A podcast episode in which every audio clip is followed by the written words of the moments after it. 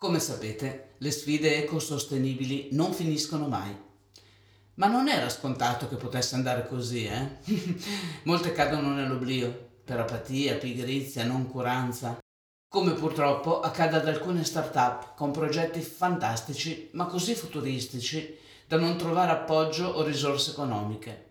E qui, secondo me, ci dobbiamo fare una domanda.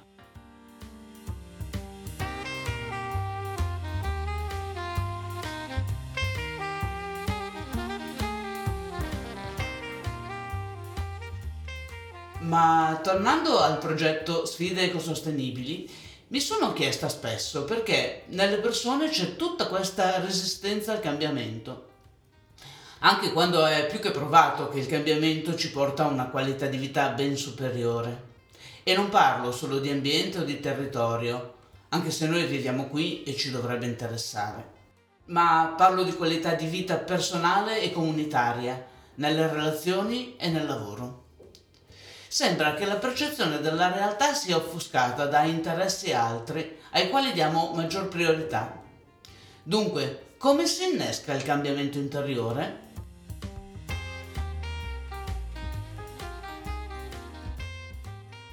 Per approfondire questo tema, oggi ho come mia ospite Irene Ivoi, esperta di nudge e strategie circolari. Irene da sempre progetta strategie, comunicazioni, azioni e cambiamenti ispirati a un vivere più ricco di buonsenso e con meno rifiuti. Buongiorno Irene, raccontaci chi sei. Allora, buongiorno a tutti e grazie Rossana.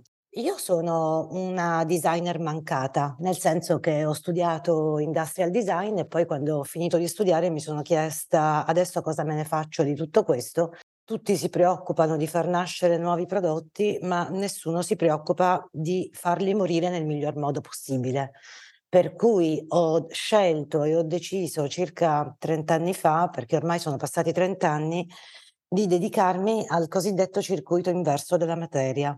E quindi ho studiato da autodidatta, perché in quegli anni non c'erano né corsi di studi né particolari testi di approfondimento, quella che oggi si chiama economia circolare, perché si chiama economia circolare dal 2015, prima non si chiamava neppure economia circolare. Ho sempre avuto una forte attenzione quindi ai processi e a come i prodotti escono di scena, per poi scoprire qualche anno fa anche il nudge e quindi dedicarmi molto alla progettazione dei comportamenti, cosa che ho fatto per tanti anni. Ma diciamo che da quando ho scoperto il nudge come teoria della behavioral economy ho dato più struttura a tutta una serie di cose che prima già facevo. Quindi Irene, da quali emozioni passa il cambiamento e come si attiva? Come possiamo aiutare le persone nella facoltà di immaginare un futuro sostenibile e una maggior coesione sociale? Allora, bella domanda. Il cambiamento ha delle relazioni strette con il nudge perché il nudge serve ad attivare cambi di comportamento oppure migliorare comportamenti già esistenti. E io dico spesso che il cambiamento passa anche da una comunicazione emozionale, laddove una comunicazione emozionale è una comunicazione di quelle che ti rimangono appiccicate, di quelle che ti inchiodano, di quelle da cui, tra virgolette, non torni indietro. Il che vuol dire che deve essere in grado di attivare delle emozioni. Le emozioni, a mio avviso, si attivano molto quando toccano la nostra possibilità, la nostra capacità di fare un'esperienza. La poetessa Maya Angelou diceva: «Ho imparato che le persone possono dimenticare ciò che hai fatto, possono dimenticare ciò che hai detto, ma non possono dimenticare come le hai fatte sentire». Tra virgolette, regalami un'esperienza perché quella serve davvero ad attivare un'azione. Io spesso nelle mie lezioni o nei miei speech su questo argomento cito la storia di Theodore Roosevelt che aveva un amico, uno scienziato naturista appassionato di ecosistemi e che più volte lo aveva sollecitato a far nascere dei parchi nazionali, perché in quegli anni, stiamo parlando di fine 800, primi 900, Muir aveva già capito la necessità di proteggere questi ecosistemi, ma il presidente americano resistette fino al 1906, quando finalmente siglò, firmò l'atto di nascita dello Yosemite, e nella sua biografia racconta che ciò che lo aveva maggiormente convinto a fare tutto questo non erano le parole o gli allarmi o le prediche degli scienziati, ma l'esperienza di una notte passata in tenda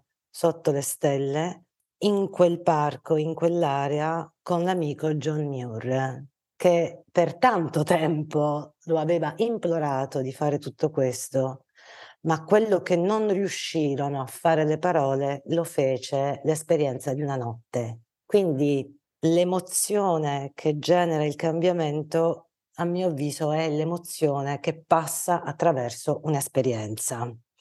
Anche se poi, mi prendo altri 30 secondi, alle volte il coinvolgimento emotivo, vedasi per esempio il coinvolgimento emotivo che ci assale quando si parla tanto di cambiamenti climatici che alimentano tristezza, seccatura, paura, senso di colpa, compassione, alle volte innescano anche, diventano dei trigger, cioè innescano anche una sorta di paralisi dell'azione che gli psicologi definiscono anche ansia climatica, che si riflette in questa paralisi. Io di questa cosa ne parlo in un articolo in cui ho intervistato una ricercatrice in psicologia climatica dell'Università della California di San Diego, e ho scritto un pezzo sul mio blog Diario di Nudge, che è uscito proprio nell'estate del 22. Come possiamo, dici tu Rossana, attivare anche l'immaginazione nella prospettiva di un futuro sostenibile? Io credo che l'immaginazione sia una facoltà, una qualità, una dote, tra virgolette, che oggi ci viene talvolta spesso negata. Ho scritto un articolo su questo perché mi ha ispirato tantissimo una storia che sta succedendo a Bologna. Io stavo leggendo questo libro di Rob Hopkins che si chiama Immagina sé, e leggendo questo libro arrivo in un capitolo che si chiama Come sarebbe se i nostri leader ritenessero prioritario coltivare l'immaginazione. E lì scopro che a Bologna esiste un ufficio di immaginazione civica, creato dalla Fondazione per l'Innovazione Urbana, cioè praticamente un ufficio che tenta di costruire un rapporto di rinnovata fiducia, ascolto attivo e azione indirizzata ai cittadini, agli abitanti dei quartieri, e tesa a riprogettare e a reimmaginare i beni comuni, il che significa che i cittadini diventano veramente parte attiva di tutto quello che sta succedendo e vengono attivati da degli organi praticamente politici che decidono di lasciare loro il potere sia di immaginare che poi di mettere in atto un futuro che a loro piace di più. Questo mondo affascinante dei beni comuni lo conosco bene perché ho realizzato diverse interviste, tra l'altro anche con dei personaggi che hanno collaborato con i beni comuni di Bologna. Beni comuni, lo dico per chi non lo sapesse, possono essere dei beni materiali come per esempio un edificio, una biblioteca, una vecchia scuola abbandonata, ma anche un parco, dei quali i cittadini si prendono cura. Ecco Irene, questa tua narrazione mi ha fatto sorgere una domanda in merito al tema della distrazione.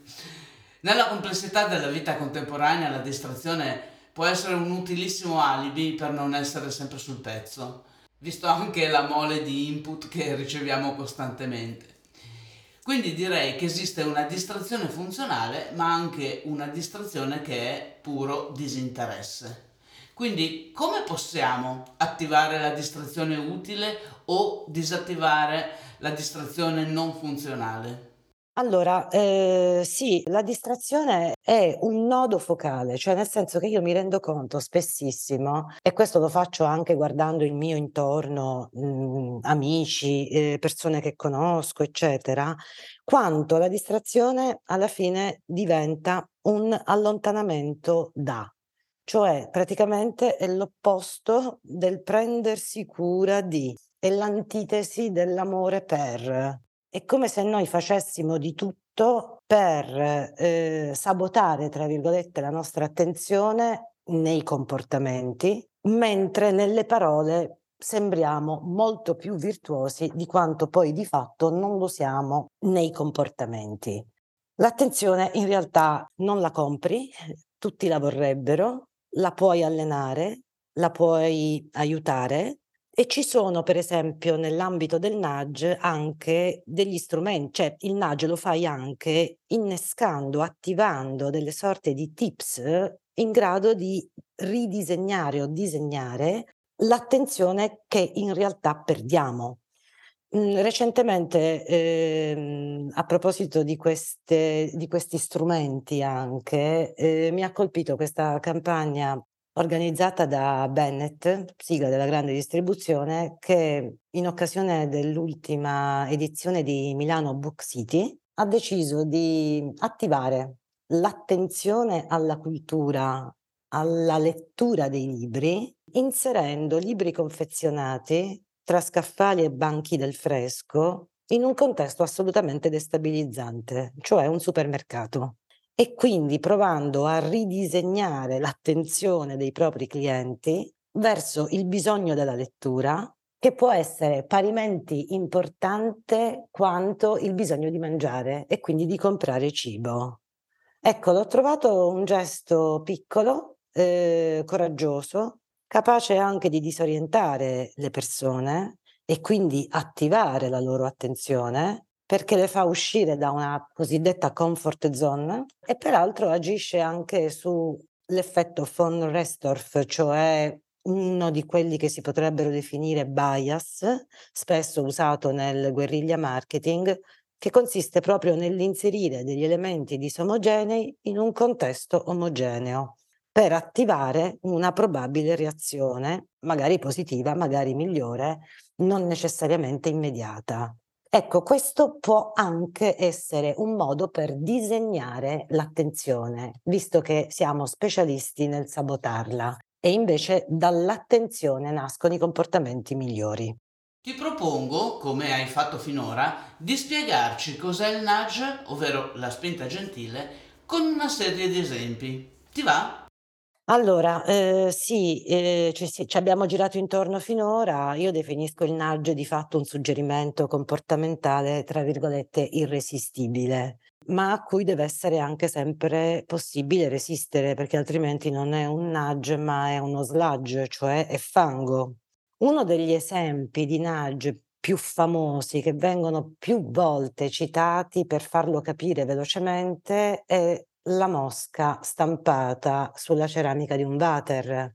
Uno studio di architettura e di design, credo europeo, tantissimi anni fa riuscì ad accreditarsi la realizzazione della progettazione dell'aeroporto di Schiphol ad Amsterdam, anche perché proposero questi water per i bagni maschili, questi orinatoi per i bagni maschili con una mosca stampata sopra. L'obiettivo era quello di correggere le distrazioni, ma anche ridurre i costi delle pulizie, e di fatto dati alla mano dicono che sono riusciti anche ad ottenere questo risultato. Un altro esempio di nudge particolarmente famoso è quello che applica l'ingrediente del default nello spingere la donazione degli organi. Ci sono paesi come per esempio l'Austria che di default mette nelle condizioni i propri cittadini di donare gli organi senza dover generare nuove autorizzazioni.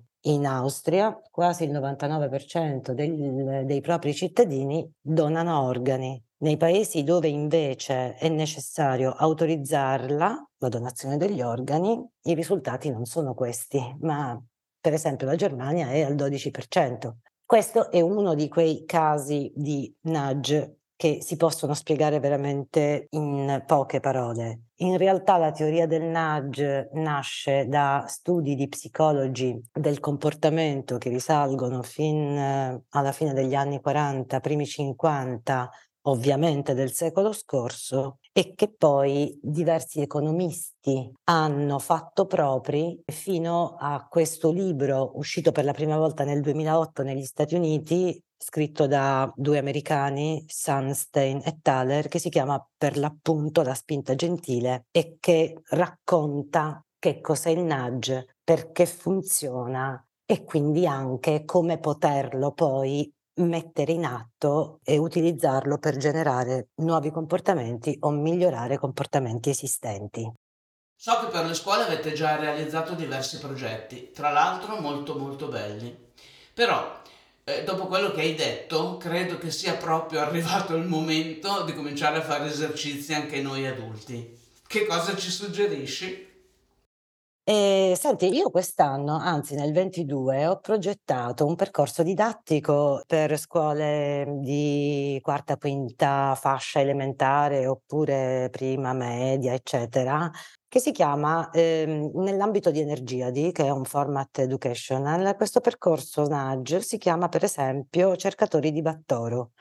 Ed è un percorso che con degli strumenti nudge tenta di attivare non soltanto l'attenzione e i comportamenti dei bambini, ma soprattutto delle famiglie che volontariamente, non obbligatoriamente, decideranno di aderire alla proposta di attivare una nuova azione di risparmio energetico, mettendo in atto una serie di strumenti in grado di disegnare l'attenzione della famiglia e anche far diventare il bambino una sentinella di questa azione migliorata da perseguire. Che cosa voglio dire? Voglio dire che il nudge si può anche portare sotto forma di progetto educativo nelle scuole, con la possibilità di travasarlo e farlo arrivare ai nostri comportamenti a casa. La risposta è sì, si può fare, in tanti modi, te ne ho raccontato solo uno.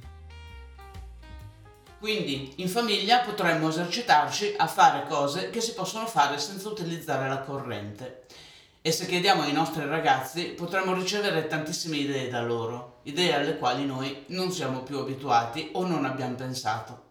E qui si apre il vaso di Pandora del tempo. In tutti questi suggerimenti è la chiave di volta. Credo che dovremmo farci qualche domanda su come utilizziamo il tempo, magari chiedendoci che valore diamo al tempo, o ancora cos'è per noi un tempo utile. Io al tempo ho dedicato una riflessione che ho scritto sul mio blog alla fine del 22 e che è riuscita a fare più di 10.000 visualizzazioni, una roba mai vista, perché ho cominciato il tutto di fatto dicendo: sono stufa e non credo più a quelli che dicono di non avere tempo. Il tempo esiste sempre nella misura in cui, a mio avviso, vuoi trovarlo o sai trovarlo. Che cosa succede nella dimensione e nel perimetro dei comportamenti sostenibili? Succede che per i comportamenti sostenibili passano da una base fondamentale, secondo me, che è quella che ci obbliga per far durare il più possibile gli oggetti e le cose che possediamo, ci obbliga a prendercene cura. Per prendercene cura, quindi per attivare dei comportamenti sostenibili, serve usare più tempo, ci vuole più tempo, come ci vuole più tempo per esempio per lavare un piatto invece che usarne uno usa e getta. Quindi oggi nel perimetro della sostenibilità la necessità di trovare comportamenti adeguati è fondamentale. E chi per esempio progetta nuove azioni da parte di noi tutti non può non tener conto del fatto che qualsiasi cosa di nuovo vai a pensare, la devi pensare anche in termini di maggior tempo percepito e necessario per chi dovrà agire quell'azione. Quindi il tempo, secondo me, è un ingrediente fortissimo che gioca un ruolo altrettanto potente e di cui noi attenti ai comportamenti sostenibili dobbiamo necessariamente tenerlo di conto e farci i conti. Adesso che sappiamo quali emozioni attivare e come usarle, non abbiamo più scuse. Ringrazio Irene Ivoi e, visto che scrivi articoli e so che hai scritto anche un libro, ecco, volendo approfondire, dove ti troviamo? Ma Rossana, grazie. Dunque, io ho citato diversi articoli che ho scritto sul Nudge e questi sono tutti rintracciabili sul mio blog che si chiama Diario di Nudge e che trovate su IreneIvoi.it. Il libro a cui fai riferimento è un libro scritto da vari autori, uscito nel 22 e che si chiama Spigolatrici di Ambiente, è edito da Lef, per chi lo volesse cercare penso sia assolutamente rintracciabile. Grazie Irene e grazie agli ascoltatori per averci dedicato il vostro tempo. Ciao a tutti! Spero che lo consideriate un tempo utile. Da parte nostra queste informazioni sono uno scrigno di valori a disposizione di tutti, oggi e domani, per metterci in condizioni di raccogliere le sfide ecosostenibili. In fondo, siamo qui per questo. Grazie.